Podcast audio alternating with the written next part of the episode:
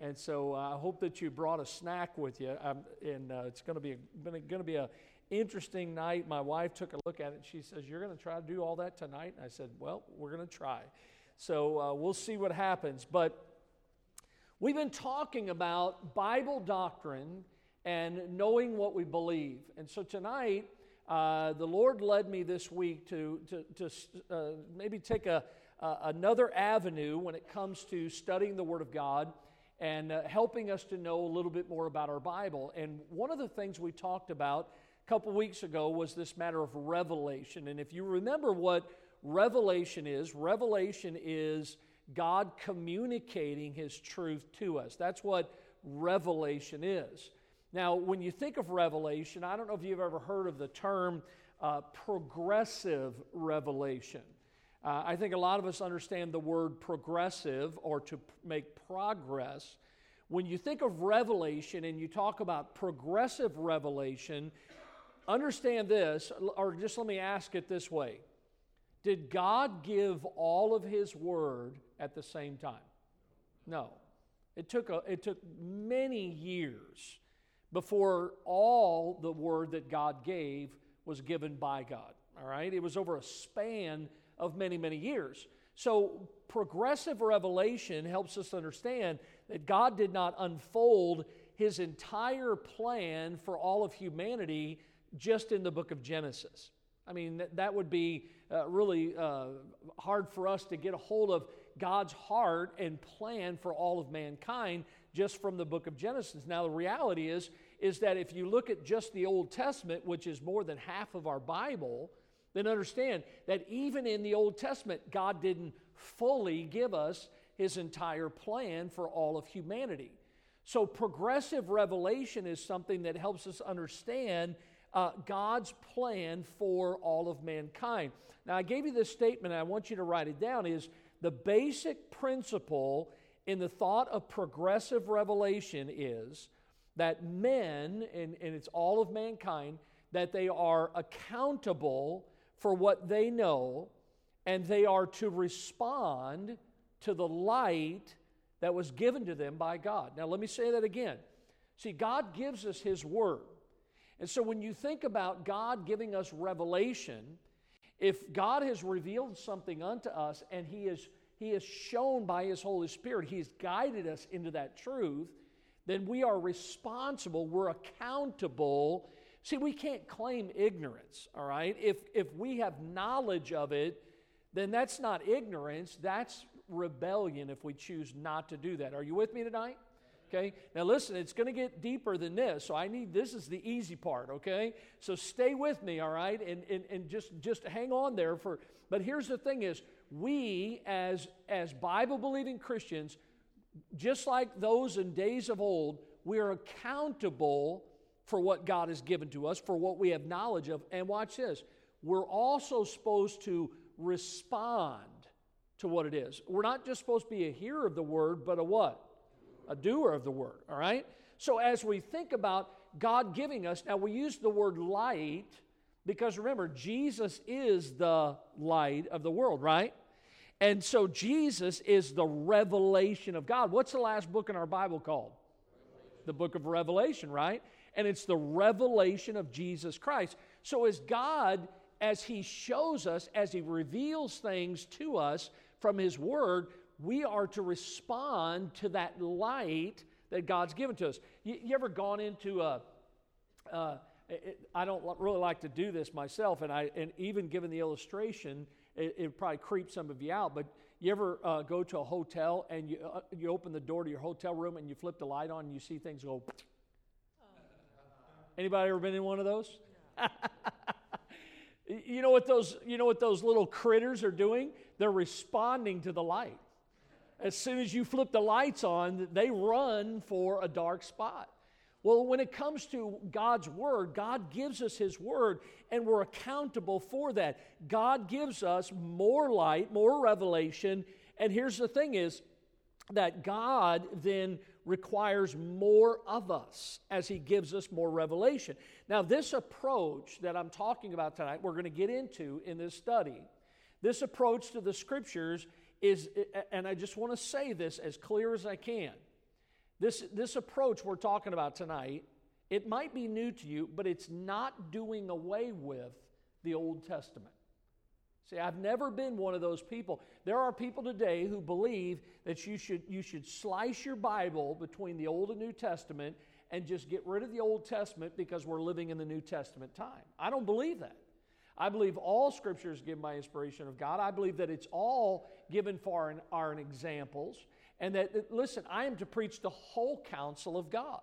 So, what I'm saying tonight, and I want to say it up front, is you know, again, some of you may or may not have heard what I'm about to teach on tonight.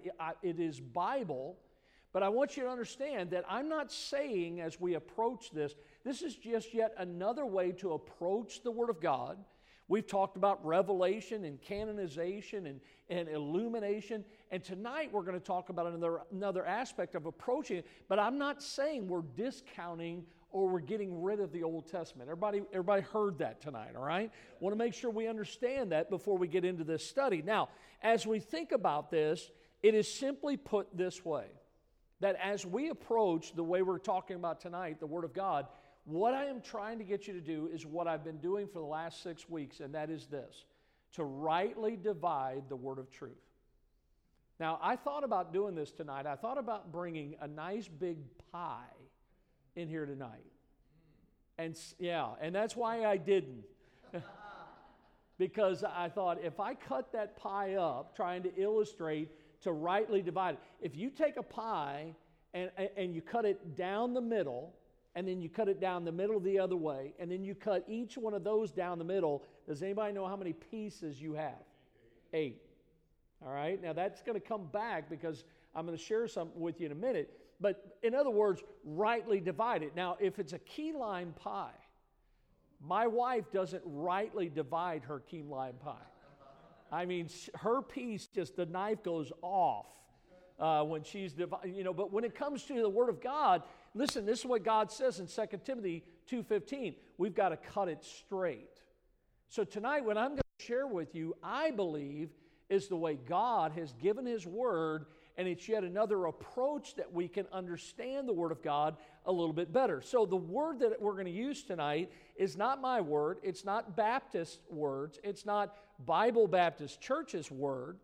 It's a Bible word, and it's the word dispensation. Anybody ever heard the word? Okay, some of us have. Dispensation. Now, the word dispensation means administration of the truth.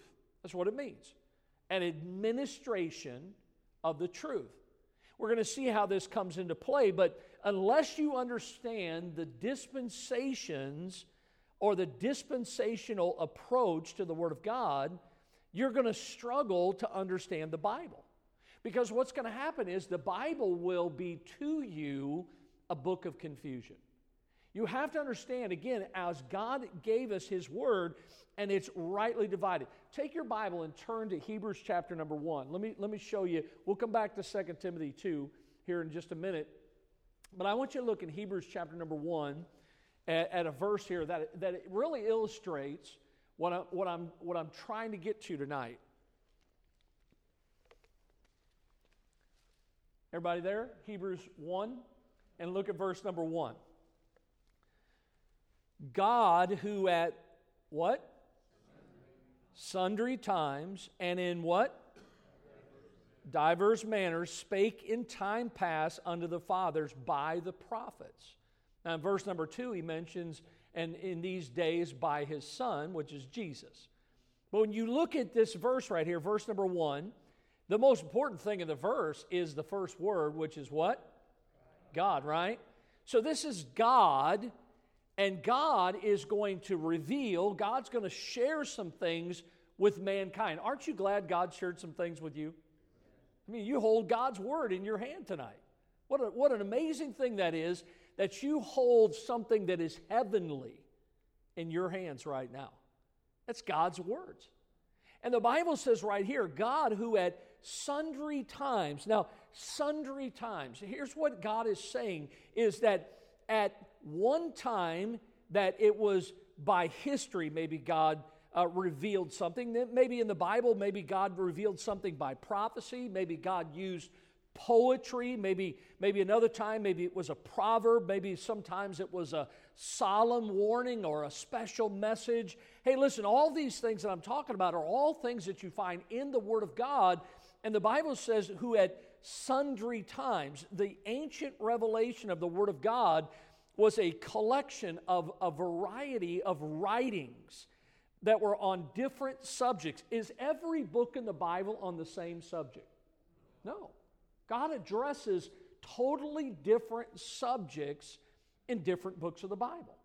And so when you think about this, he not only covers different subjects, but it's given at different times. When you see the progression of the Word of God, you clearly see that there's a New Testament, there's an Old Testament, and even in those Testaments, there were uh, writings that were given by God, scripture given by God, that was at different times by different people.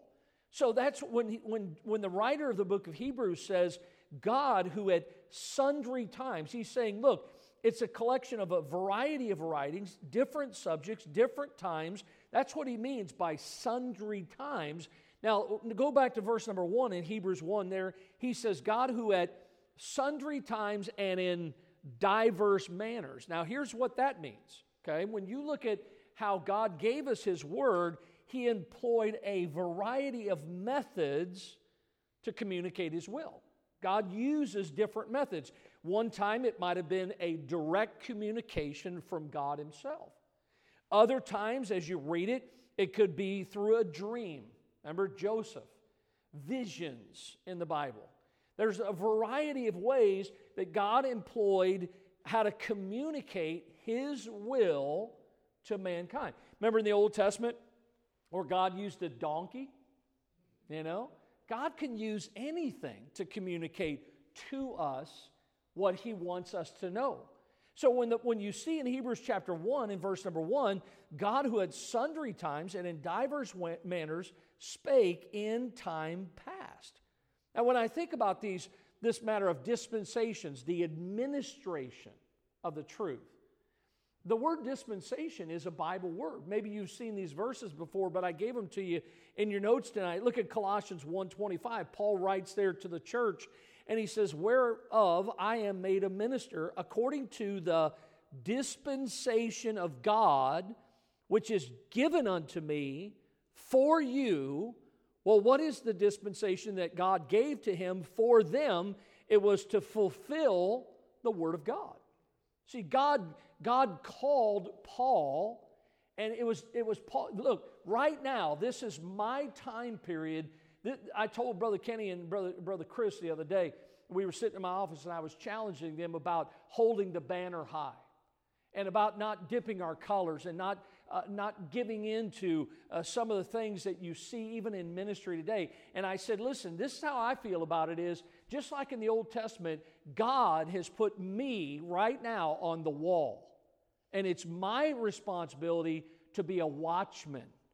And I told Brother Kenny and Brother Chris, I said, listen, you might not be pastoring this church, but you are a, an assistant to the pastor. God's put you here, and you have a respected ministry, and you are on the wall right alongside of me. And I can, can I tell you tonight, you might not be called into the ministry, but every one of you have areas of responsibility that you need to be watching for yourself, for those that you know, for your children, for whoever it may be. And, and, listen, when we think about what it says here, Paul says, Look, it's this dispensation of God that he He's committed unto me. Look what he wrote to those in Corinth in 1 Corinthians 9 17. He says, For if I do this thing willingly, I have a reward. But if against my will, a dispensation of the gospel is committed unto me. Now, Paul says, Look, I've been, I've been given the gospel. He says, It's my time to carry the good news of Jesus Christ, his death, his burial. This is the time that God's given. Look, Paul's in heaven today. Paul's, not, he, Paul's no longer carrying the gospel like he did back then, but that was his dispensation of the gospel. Look what he writes to the church in Ephesus If ye have heard, of the dispensation of the grace of God which was given me to you word. There again, he mentions the dispensation of the grace of God. Ephesians 1, look what he says here that in the dispensation of the fullness of times, he might gather together in one all things in Christ, both which are in heaven and which are on earth, even in him. Hey, listen, in the fullness of time, God sent forth his son. And the Bible says that the dispensation of the fullness of times, look, one day God's going to bring all of us together. It won't just be Bible Baptist Church, it's going to be all the saints in God. The Old Testament saints, the New Testament saints. Hey, listen, God's going to bring us all together. And, and listen, the Bible has much to say about these dispensations. And remember the illustration of the pie tonight? cutting it straight. Well, when you look in the Bible, guess how many dispensations you find? Eight of them. And God has given them to us in His Word. Now, I want to take you through them tonight. This may be something very foreign to you. I'm going to go through this very fast, but I want you to take it and I want you to do like the cow would do. I want you to chew on it for a while, all right? And I want you to think about this. Now, some of you maybe may have heard some of this before, but I, I think as you look at it tonight, it, it, it, scripturally, it makes total sense. And as you go through these different dispensations, remember the word means administration of truth, okay? Then understand that you're going to see a pattern. You're going to see, because God is a God of order, you're going to see this pattern repeating itself. You know, they always say history repeats itself, right? Uh, a lot of times I've heard people say, look, if your clothes are out of style, just put them in the closet because they'll come back around again, you know? I, don't, I hardly ever keep, the, you know, the one tie that I haven't seen ever come back into style is those big clown ties. Remember those, Brother Guy? I mean, those things were like that wide. They were like a bib that you wore, you know? And, but, but listen, a lot of things will come back around. And you're going to find that when we go through these dispensations, that there's a pattern. And I want you to see this. Let's start with the first dispensation. It's, it's referred to as the dispensation of innocence. The dispensation of innocence. Now, if you want to write it down there next to this, here's where you'll find this in your Bible Genesis chapters 1 and 2. Now, that right there ought to help you understand a little bit about the, the age of innocence or the dispensation of innocence. Now, think about that. Genesis chapter 1 and 2, you know what that means? This dispensation was short lived. this dispensation didn't happen, it didn't last long. And I want you to notice, write it down. Here's the pattern. I'm gonna I, I, put blanks on the first one. Some of you already writing it down there. Notice the time frame. Okay, so when you look at the time frame for this dispensation of innocence, the time frame is from the creation of the world to the fall that took place where? In the garden, right? So that's the time frame. Now, what is man's responsibility during this dispensation, during this, this, this administration of time that God gave in the garden? Well, here's what man's responsibility was it was to choose to believe God or to believe Satan. Now, remember, remember who came to the man and the woman in the garden? Who was it? Satan. Remember what he said? Hath God said? And guess what? They were faced with a choice. But see, God's plan from the beginning was that they would believe God, that they would, they would trust God, they would have faith in God, just like today. The just shall live by faith. So, look, when you see man's responsibility, man had one responsibility, and that was to believe God. But if he didn't believe God, then guess what? He was going to believe the lies of the devil. So, what happened? Man fell. Letter C, man's failure. What, what did man do? He chose to believe Satan rather than believe God. He believed the lie. See, they took the fruit, they saw it, they took it, they ate of it. They sinned against God. So, man failed. Now, guess what happens when we sin? There's always consequences to sin. You know, the Bible says that as you think about this, listen, to him that knoweth to do good and doeth it not, to him it is sin. The wages of sin is death. And that's what happened in the garden. They were eternally separated from God. So notice here that the consequences were that it, they were consequences for the man, for the woman, for the earth, and for Satan. All of them were underneath of the, the, the weight of this. And the Bible says, Wherefore, as by one man sin entered into the world, the book of Romans says. Notice it doesn't say by one woman. A lot of us guys like to say, well, you know, it was the woman. Yeah, she might have saw it and took it and gave it to him, but guess what? Ultimately, God holds the man responsible, accountable. And so notice that the consequences was it was the man, woman, the earth, and Satan. But here's the best part. Look at the last part of this, this pattern is yes, God gave man a responsibility. Yes, man failed. Yes, there was consequences to that sin, but look at the last one is God's mercy. You're going to see that over and over again, all right? The mercy of God. Now, what do we see here? The best thing ever in the Bible, Genesis 3:15, it's, it's where you see the first presentation of the gospel in the Bible. Right there in the middle of that fall, you see what they call the protovangelium, the first time the gospel is shared and how that it will bruise his head and bruise his heel. And that's all about the Lord and about Satan. It's about a blow to the head that, that is a death blow. Listen, that, that blow isn't going to be to Jesus. See, the devil thought he won when Jesus was crucified. Little did he know that up from the grave he would rise. And so think about this this age of innocence. Hey, listen, God created them. They were naked, no clothes, and they didn't even know it until they sinned. And then they were aware of what they had done and, and that they had no clothes. So the first dispensation, the first administration that you find of truth in the Bible is this dispensation of innocence. Write the second one down. It then goes to the dispensation of conscience. All right? Now, again, if you want to write it down there next to it in your Bible, this is Genesis chapter 3 all the way to Genesis chapter 7. So you find in these chapters this matter of conscience. Now, also, this time period, this second dispensation, it wasn't short lived like the first dispensation. Many believe that this second dispensation on conscience lasted about 1656 years long. This age of conscience, this dispensation of conscience. Now, we all know, listen, every one of us here tonight, everyone that's ever been born into this world, God has given us a free will, right? God, doesn't, God didn't make us robots. God gives us a free will to choose what we want to do. So as a result, here's what you find in Genesis 3 through 7 is that every man was doing that which is right in his own eyes. Do you think that still describes today? Boy, does it. It's amazing. You know, I, I watched, uh, well, I didn't, I didn't watch it, I just heard while I was getting ready this morning. Uh, they said that Nancy Pelosi and all the Democrats were going to meet behind closed doors and they were going to talk about the president and impeaching the president. And, and, you know, listen, a lot of stuff that they're doing right now is not even legal. And they're just doing it. Why? Because everybody does that which is right in their own eyes. You know, be honest with you, a lot of stuff that the president does is not necessarily legal.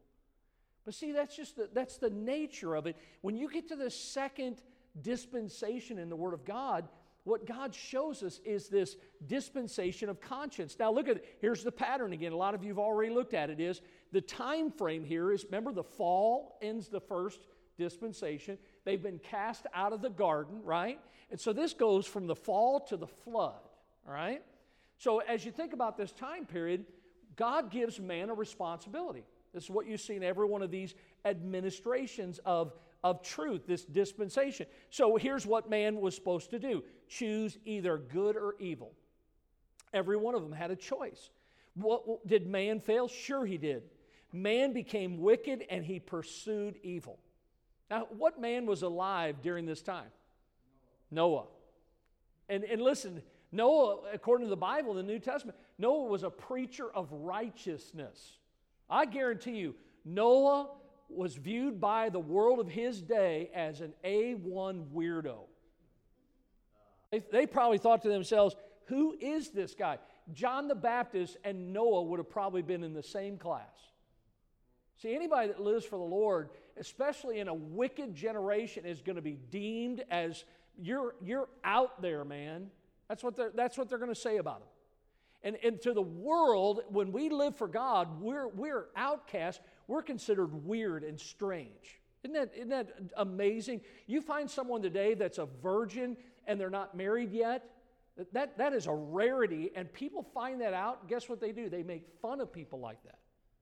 It's a sad day that we're living in. And Noah's day was a sad day. Why? Because man failed and he became wicked. Why? Because he was pursuing every evil thing he could get his hands on.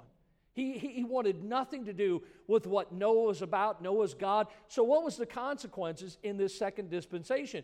That judgment of God came through the flood, a worldwide catastrophe. God flooded the earth.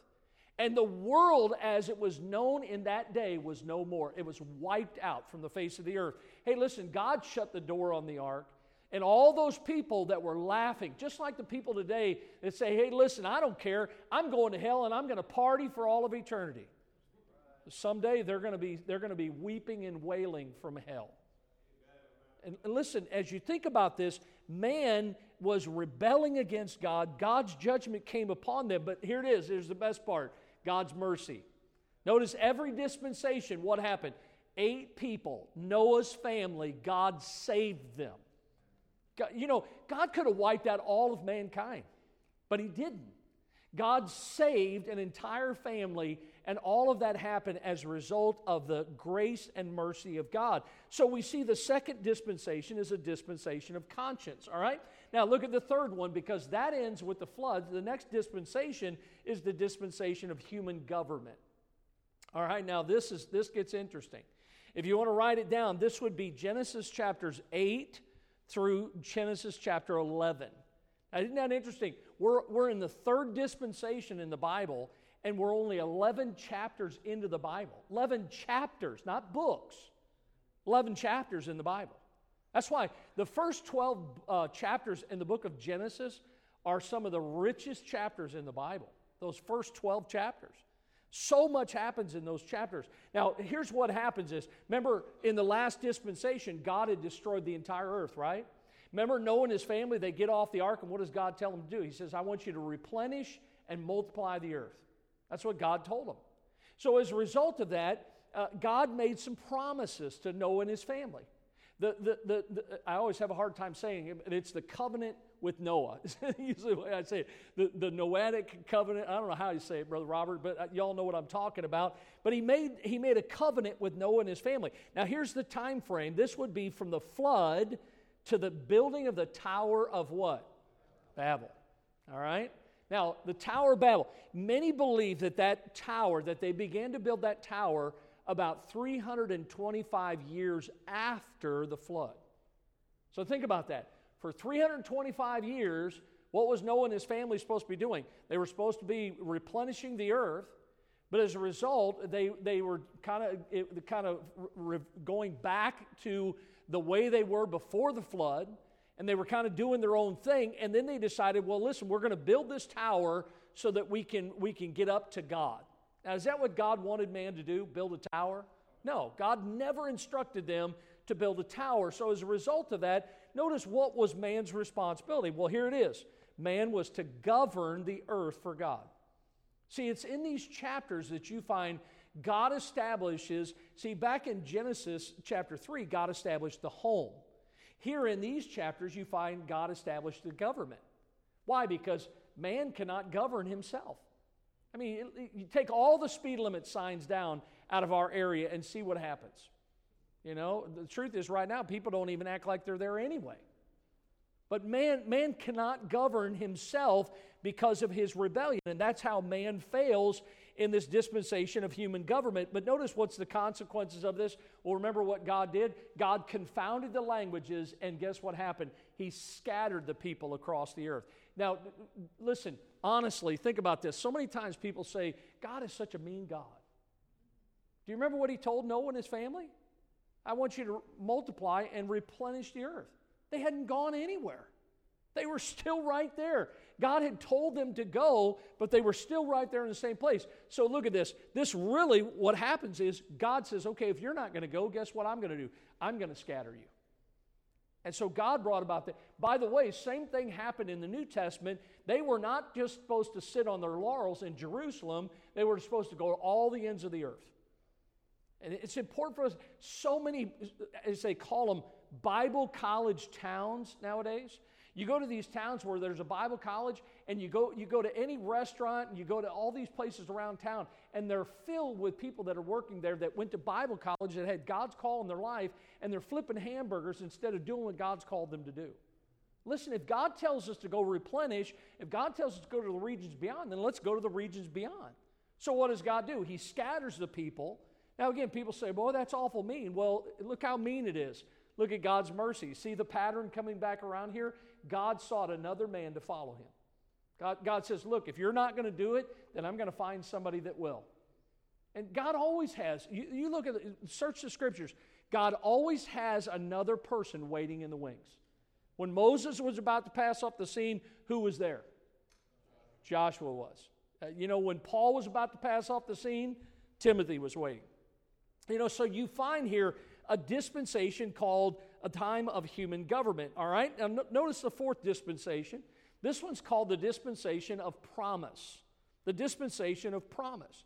Now, right down there, maybe somewhere by that, this would be in your Bible from, Exodus, uh, from, from Genesis 12 all the way over to Exodus chapter 19. So in your Bible, this would, this would uh, cover a lot in your Bible. Now, what, what individual are you thinking about right here? Yeah, you looked at the slide, didn't you? so this is look at the time frame. This is, you know, they, he confounded them, he scattered them. So what happens? God calls Abraham. And God begins to make a promise that Abraham would be the father of many nations. And so, from this time of the call of God on, on Abraham's life through the patriarchs to the Exodus from where? From Egypt, all right? So, what was man's responsibility? God says, Look, I've given you the land. I want you to stay in the land. I don't want you to go into Egypt. Does anybody know in the Bible what Egypt is a type of? It's a type of the world. Do you know that God still says in the New Testament, Come out from among them and be ye separate, saith the Lord? God doesn't want the church to look like the world.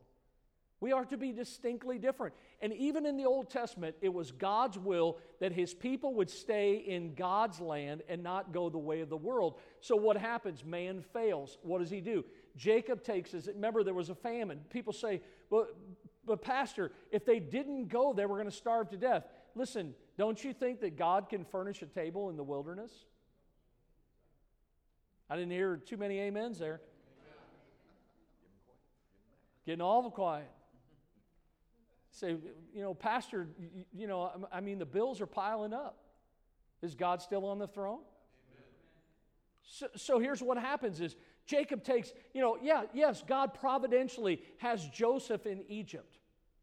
And, and, and so the whole thing works out. What does Jacob do? Jacob goes with his entire family, goes into Egypt. God didn't want that. God didn't want his people in Egypt's land. So as a result of that, what happens? Here's the consequences slavery, a, a life of bondage. How about this? They picked up all the idolatrous religions of Egypt. Why do you think God did not want his people to be a mixed generation? Because he did not want all their little gods to influence his people. And that's why God says to us that we need to make sure that we don't, God says, I'm the only God you need in your life. But what did they do? They went down into Egypt's land. Now, here's how good God is. Look at this God gives them a deliverer, and He gives them deliverance. See, by the way, all of this just points to the, to the one who was the deliverer. We call him our Savior, which is Jesus.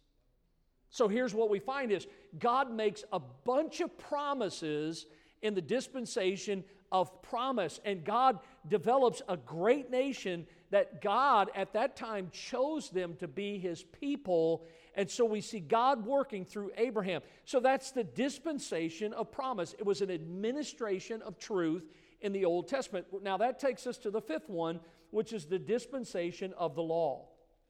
Now, this particular time frame, if you want to write it down, lasted about 1,500 years. The dispensation of the law.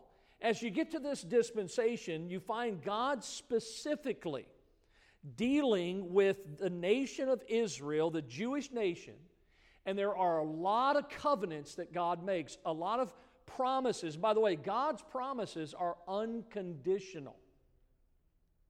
It, listen, it does matter what Israel, what the Jews do today, but no matter how the Jews live, guess what? God's promises never change. Because when God makes a promise, that promise is not based on man, it's based on the goodness and mercy and, and the faithfulness of Almighty God. So here's what we see is in this dispensation of law, watch this. It's from the Exodus when they left where? Egypt. And watch this, all the way to where? The cross. Now think about that. This is a big time frame right here, okay? This is when they've left Egypt's land in the Old Testament all that happened in your Bible for that time that they left Egypt, all the way to Calvary.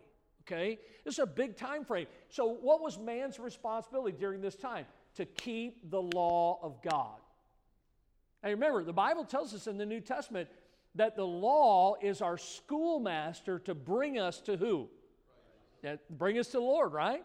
So, even in the Old Testament, the nation of Israel, the Jewish people, they were entrusted with the oracles of God to keep the law of God. Well, how did man fail during that time period? They failed to keep the law, they didn't keep it. See, God says, look, I, that is your number one. By the way, it's still the same today that, that every one of us, as God's children, that we wouldn't pick and choose and do what we want, but that we would observe and keep all that God has asked us to do, all that God has commanded us to do.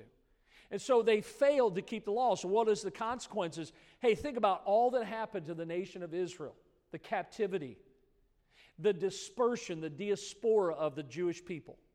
Now, the mercy of God during this time frame was that, listen, God did wait 40 years before he destroyed Jerusalem. He gave them an opportunity. And so during this dispensation of the law, we see that man was entrusted with the law, with the ways of God, but yet they decided to ignore that. And again, there was a lot of things that developed. I don't have time to go into that. But notice the next dispensation tonight, and this is an exciting one here, is I, I'm going to put it this way the church, grace, and the Holy Spirit. That's this dispensation.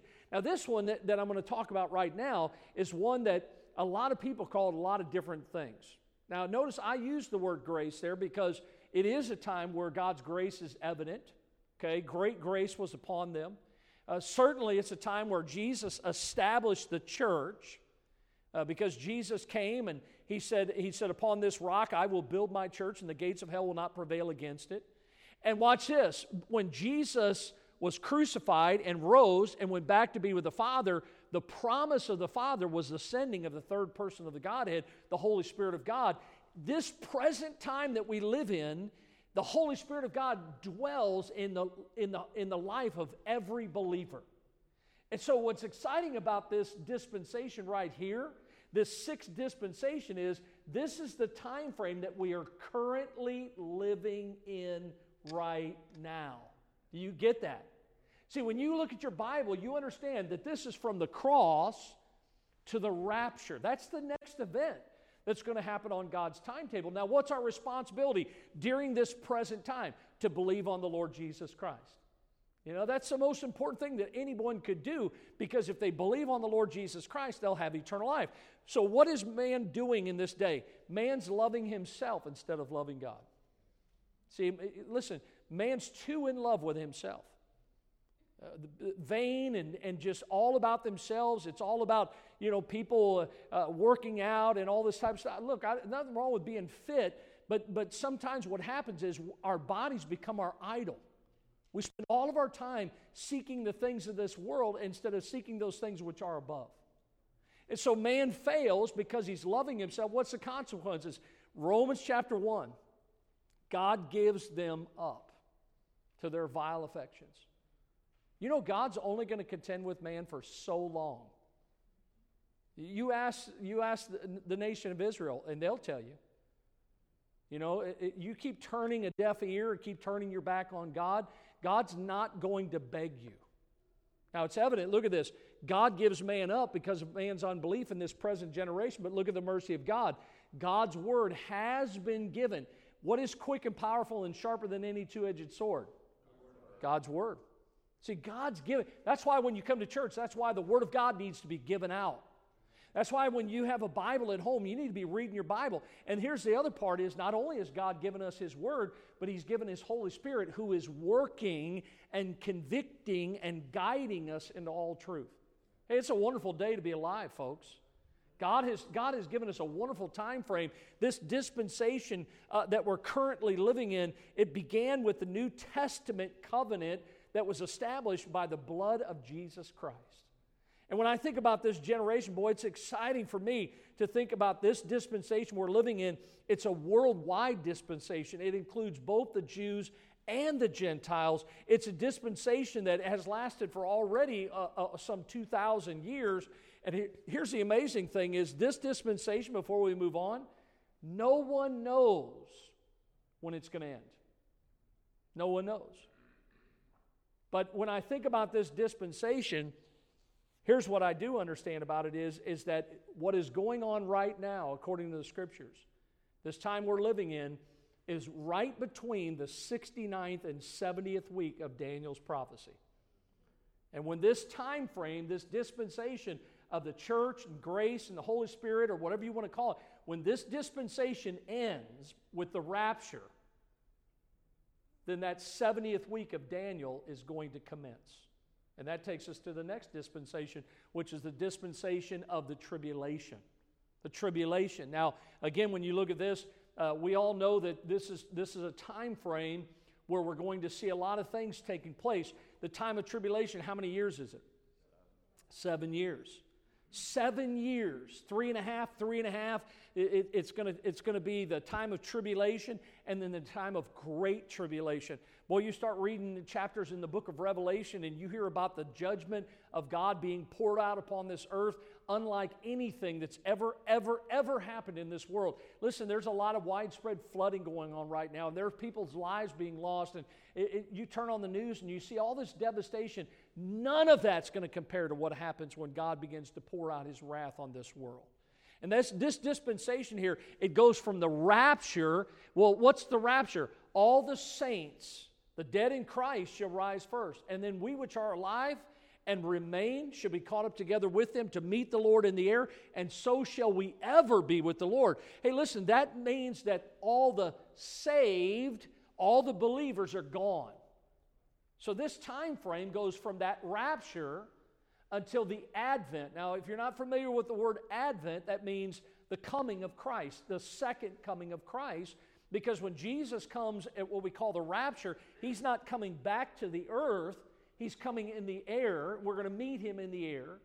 But see, the advent, the second coming of Christ, is when Jesus is going to come and he's going to put his foot down upon the Mount of Olive and he's going to establish his kingdom, the one that they wished he would have done when he was here the first time.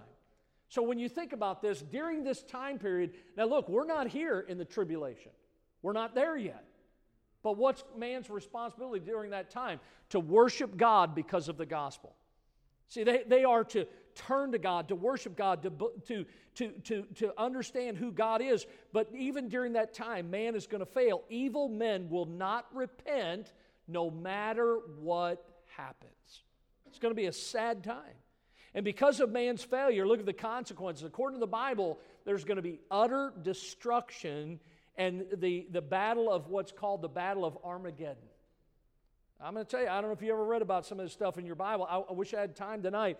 But notice God's mercy in this dispensation of tribulation is that there will be those Jews that are preserved and sealed, and there will be Gentiles that will be saved during this time period. It's going to be a wonderful time period for some to be saved, but listen, they're going to be saved out of that tribulation. Now, the best part for us is we won't have to go through it. But it should heighten our awareness and give us a greater zeal to, to witness to those that we know that are not saved so that they don't go through this time period. So that's the, that's the dispensation of tribulation. Then look at the last one is the dispensation of the kingdom. And this is, the, this is from the second coming of Christ to what is known as the great white throne judgment. Now, there's two judgments that the Bible talks about. One is the Bema seat or the judgment seat of Christ. That's where all the saved go, and they're not going to be judged whether they go to heaven or hell. That's already been decided when they trusted Christ as their Savior. Heaven is our home. Nothing will ever change that. When you got saved, you got eternal life. But see, here's the thing is one day we will give an account of the life that we live for Christ. Everything we done will be tried so as by fire. But this great white throne judgment is a different judgment. This is for the unsaved. This is where the Lord will say, Depart from me, for I never knew you. This will be where the Lord sets up his kingdom and he, and he established his millennial kingdom, which is how long? Thousand years. So, what is man's responsibility during this dispensation? To obey and submit to the King of Kings. By the way, that's the way it should have always been. What's man's failure during this dispensation? There's going to be pretended obedience to God, but they're really going to be following Satan during this time frame. And the consequences, according to the scriptures, are they are going to be destroyed by fire from God. And as a result of that, look at here's the best part for, for, for those that, that, that respond in the right way there will be a new heaven and a new earth. I hate to tell some religious groups, but this isn't heaven on earth right now, not according to the scriptures.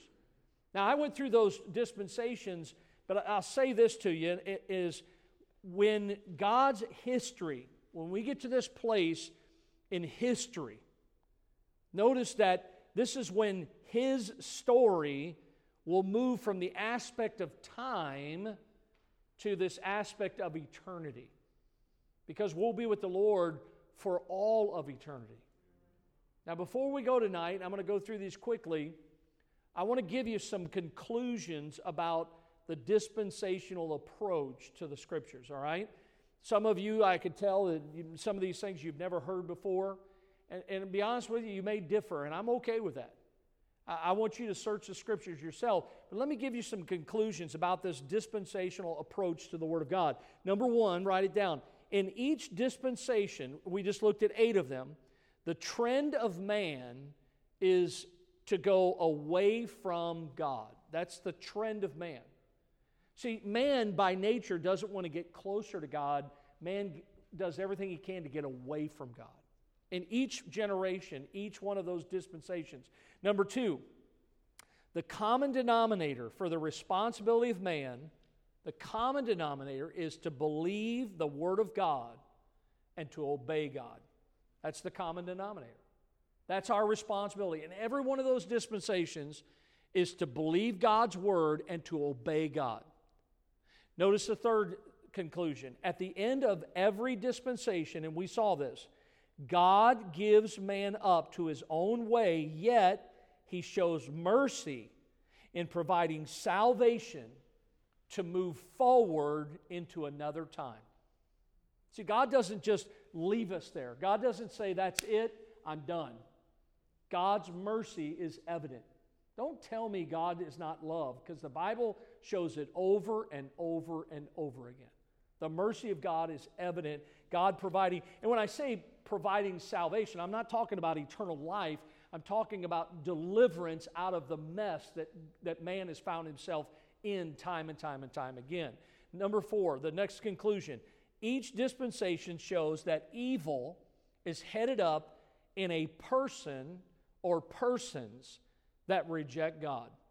Same is true today. You find even some Bible colleges, hey, listen, Princeton and Dartmouth and Harvard all of these were bastions for Christian colleges when they started many, many years ago. I believe Harvard started in 1636. Today, they don't even, they have this open forum to embrace all religions in the world. You go to their website, you can click on it, and it'll tell you about Buddhism and Islam right on the website, on, on Harvard's website. That's their school of divinity. And, and this is what you find people who are rejecting.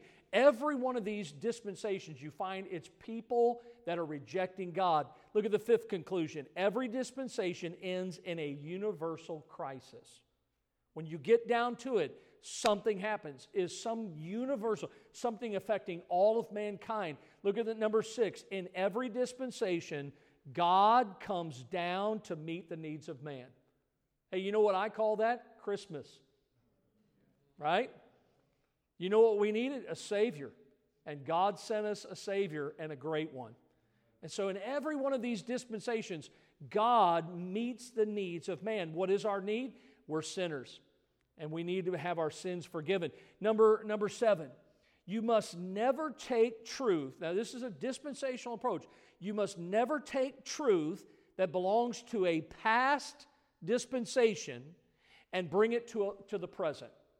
In other words, I'm not going to go back to the age of innocence. I'm not going to go back to the age of promise and bring it into this present generation that I'm in.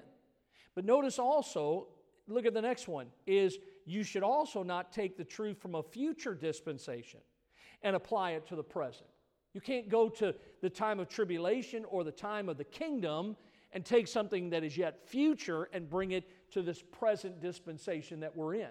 All right, look at the next one.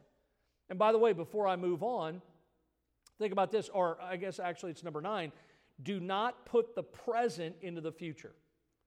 Take what's going on right now and say, look, we want to put it. Some people are trying to do that. I may, I may take a, a Wednesday night and talk about that, but here's a, here's a good one is the church, if you study the scriptures, there's no evidence of the church saved believers going through the time of tribulation. If you look in the book of Revelation, after Revelation chapter number four, you don't see any evidence of Christians on the earth during that time of tribulation until you get to about uh, Revelation chapter number 19. Why? Because they're all gone. How do you know that? Because the Bible tells me so.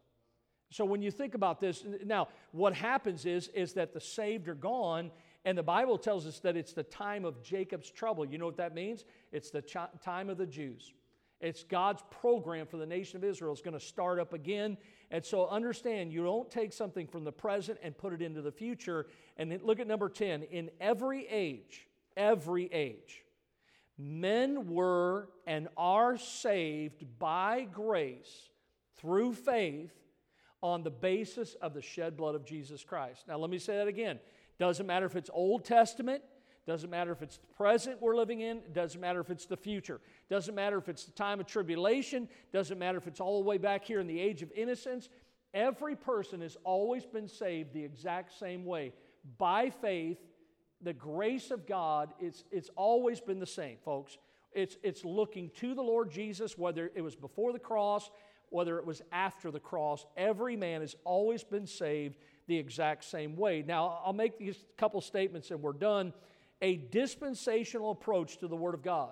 Here's what it does. When you look at what we've gone through tonight very quickly, it actually considers biblical, biblical history as it was divided by God into defined periods or ages to which God has desi- uh, assigned distinctive administrative principles. Remember, the, the whole word dispensation means an administration of truth. So, what God has done is He, he has defined these periods, these ages. God has assigned distinctive administration principles. So, as we have seen tonight, in every age of God's plan, that God has administered, God is administered in a certain way. And humanity, every last one of us in the current dispensation we're living in, just like those before us and those after us, we're accountable to God for what we have knowledge of, for the light that God has given to us, to be stewards of what God has already shared with us. So, the takeaway for us tonight is this that we have to understand God's divine ordered plan for all of mankind. Now, I know a lot of you are writing pretty fast, and if you're like my wife, my wife is a very visual person. So throw that next slide up there, Brother Mike. Oh, here's the verse here. Study to show thyself approved unto God, a workman that needeth not to be ashamed, rightly dividing the word of what? Truth. Truth. Now, here, I want you to look at this because I put this together today to, to just give out to you. That's everything right there that you just wrote. And so I've got it right here. I made a copy for every one of you. And it's got scripture on it that you can go back and you can look up some of the verses and maybe this will be a help to you. Maybe it'll be something that you can spend some time personally. How many of you have heard any, like any of this that I've gone through tonight? You're well familiar with it. About five or six hands, all right? So that's, that's kind of what I figured. Brother Guy, You want to help maybe Brother Wally, if you guys uh, head, head around there. And uh, want to make sure we get a copy of these out to everybody tonight. And uh, I think there's a couple extra if you got somebody else that uh, maybe you want, want two of them or something. But listen, folks, how many of you realize we have, we have a treasure in the Word of God, do we not? And, and as you look at the Word of God, it is clear. If you look at this chart, how it deals with, with man's behavior, and then in the New Testament, you see that it is dealing with man's beliefs. And so it's so important for us to understand that when we talk about rightly dividing the word of truth, look here, all these dispensations, they're distinct, and there's a pattern to them. And I love how you can study the Word of God. Maybe some of you will start to see this now as you're studying your, your Bible, all right?